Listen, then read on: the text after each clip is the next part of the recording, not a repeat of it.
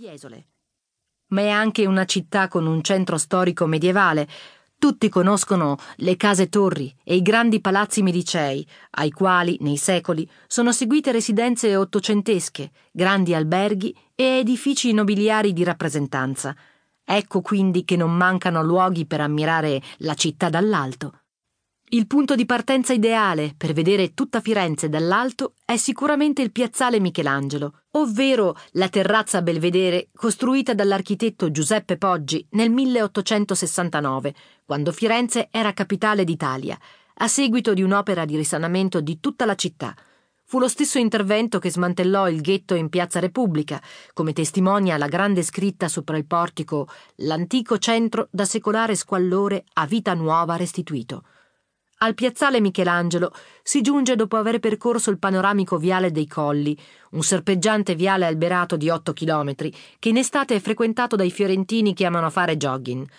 Se arrivate in auto, c'è un piccolo parcheggio a pagamento, proprio all'inizio della terrazza. Di recente tutta l'area è stata pedonalizzata, ai piedi della copia in bronzo del celebre David di Michelangelo.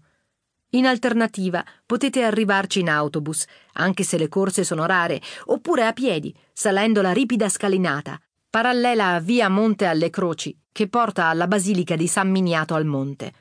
A tal proposito, se volete fare una piccola deviazione verso questa chiesa di origine romanica, in un punto ancora più in alto rispetto al piazzale Michelangelo, scoprirete una delle chiese più belle di Firenze, con la facciata dominata dai marmi bianchi e verdi, che da lontano sembrano neri. I primi provengono dalle cave di Carrara, i secondi da Prato. Al suo interno ospita una piccola comunità di monaci che creano momenti di aggregazione che abbinano spiritualità e cultura.